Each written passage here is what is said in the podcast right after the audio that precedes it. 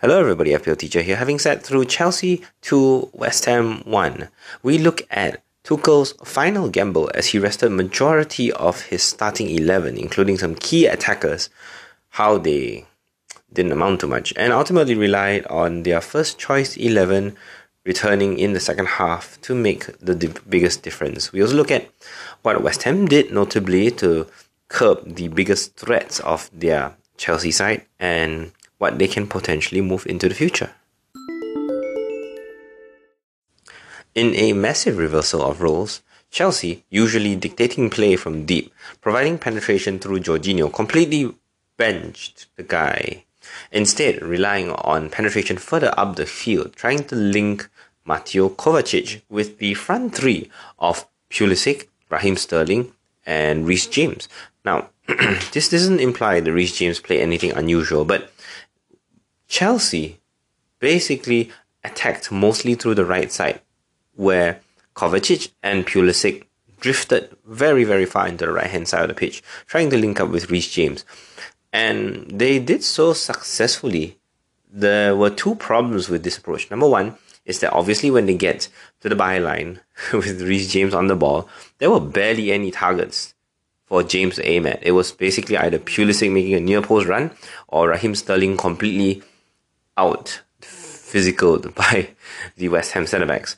Secondly, because West Ham played a unique formation here, their centre backs, Emerson was also a third centre back here, were unusually aggressive against Chelsea's forwards. So when Pulisic dropped, when Kovacic came up, you could see that Declan Rice was covering acres of space, trying to push out to Reece James, covering any space left untouched.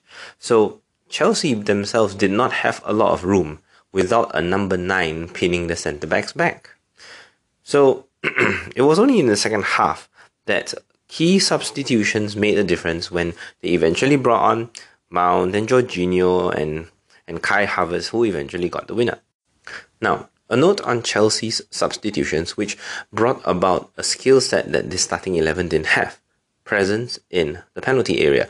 Armando Broja is not a goal poacher, he is not the fastest nor the strongest, but he has a specific role here, which is to position himself within the goalkeeper's eye line so that he is seen by the centre backs. As long as he occupies centre backs, everyone else around him can make runs completely undetected, and so they pull position, they pull defenders out of positions in that way. Ben Chilwell's goal was the most obvious example, where the centre backs were initially marking Broja, but after Chilwell made his run, it forced West Ham's defenders to look in the wrong direction as Chilwell received the ball really, and that's how Chilwell, despite being smaller, managed to outjump two West Ham centre backs. Now, the same goes for Kai Havertz's goals, where Broja was basically occupying that left hand side, working with Chilwell and um, I think Mason Mount was also making the near post run here. So Kai Havertz would be the underrated penalty box target where he does what he usually does, running onto the blind side of defenders and either getting shots or headers at goal. now, um, this definitely toes the narrative line. So moving forward, it just goes to show that it's not just about Jorginho now.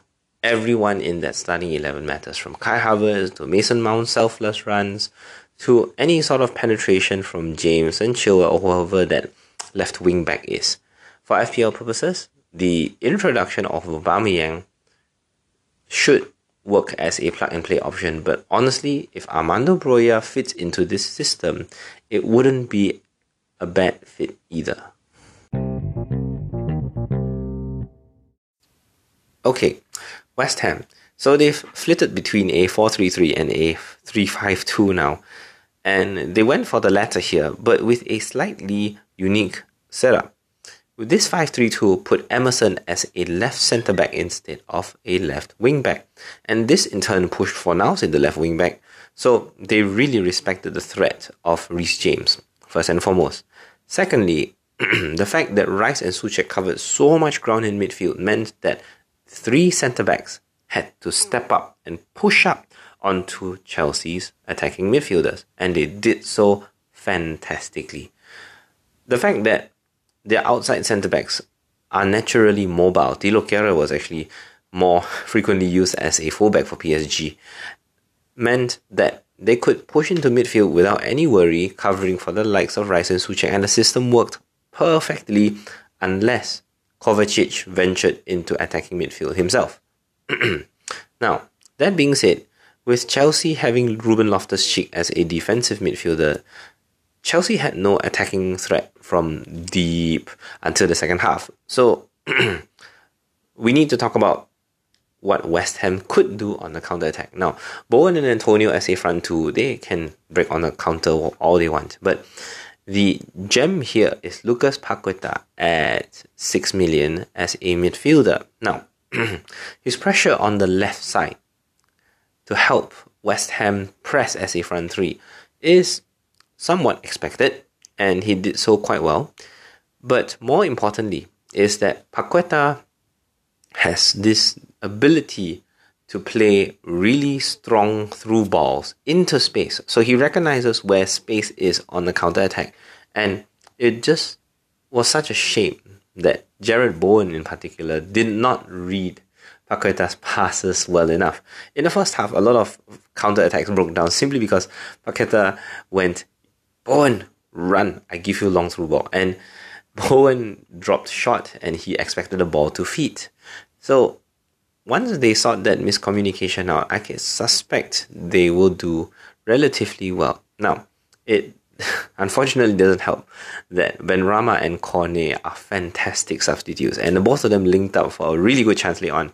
So it remains to be seen who will stay in this starting 11. But West Ham have a lot of options. You don't have to rely on Fornals or Lanzini for set piece or tactical threats anymore.